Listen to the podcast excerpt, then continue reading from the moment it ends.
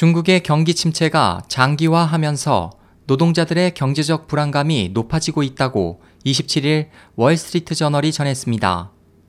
신문에 따르면 올해 1분기 노동 중재 안건은 약 19만 300건으로 지난해 같은 기간보다 16.8% 증가해 계속되는 경제 성장률 둔화로 많은 노동자들에게 실업, 임금 체불 등의 압박에 시달리는 것으로 나타났습니다.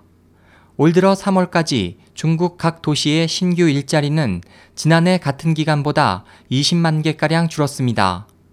중국 사회과학원은 이에 대해 지난해에도 노동 분쟁의 규모와 빈도가 모두 증가했다면서 분쟁의 대부분은 임금 미지급, 사회보험금과 관련된 것이었다고 밝혔습니다.